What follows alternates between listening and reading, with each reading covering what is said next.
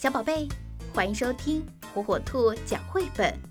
今天，火火兔要给小朋友们讲的绘本故事名字叫《你爱谁多一些》，作者法国斯韦特兰娜·彼得罗维奇文，比利时文森特·阿迪图，黄玉君译，由河北教育出版社出版。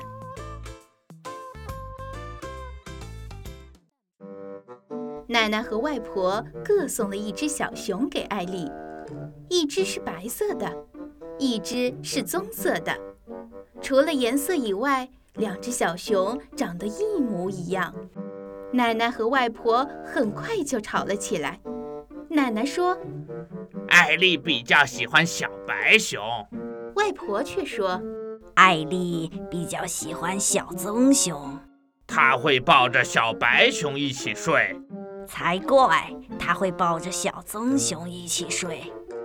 奶奶和外婆继续斗嘴。他的心里只有小白熊。胡说！他会跟朋友提到我送的小棕熊。更糟糕的是，两只小熊也都讨厌对方。艾丽白天上学，他们就在家里吵架。晚上睡觉时，两只小熊各睡一边。紧紧地贴着艾丽，贴得越紧越好。但等艾丽睡着了，他们又继续斗嘴，不然他们就开始抢被子。艾丽越睡越冷，醒来才发现床铺已经变成了战场。艾丽让两只小熊排排坐好，小熊却互相推来推去，踢来踢去。最后掉到地板上的总是小白熊。小白熊想报仇，它等啊等啊，机会终于来了。它把艾丽的书包推下书桌，刚好砸中小棕熊的脑袋。第二天一早，温暖的阳光，清新的空气，嗯，真是适合野餐的好日子。小白熊舀起沙拉酱，泼了小棕熊一身。小白熊笑得肚子都痛，现在它是最漂亮、最干净的小熊了。小棕熊就拿草莓果酱进攻，这下子换它笑得肚子痛。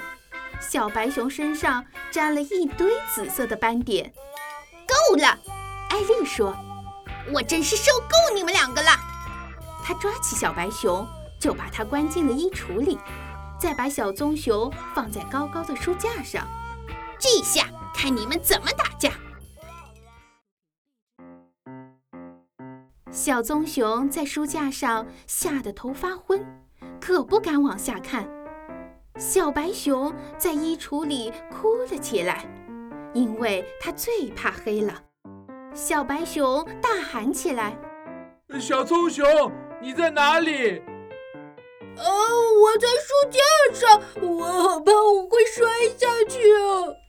我想帮你，可是我被关在衣橱里。小棕熊想救小白熊出来，可是它该怎么做呢？它睁开眼睛，看看四周，书架正上方有一个风筝。小棕熊告诉小白熊它的计划。小棕熊爬到风筝旁边。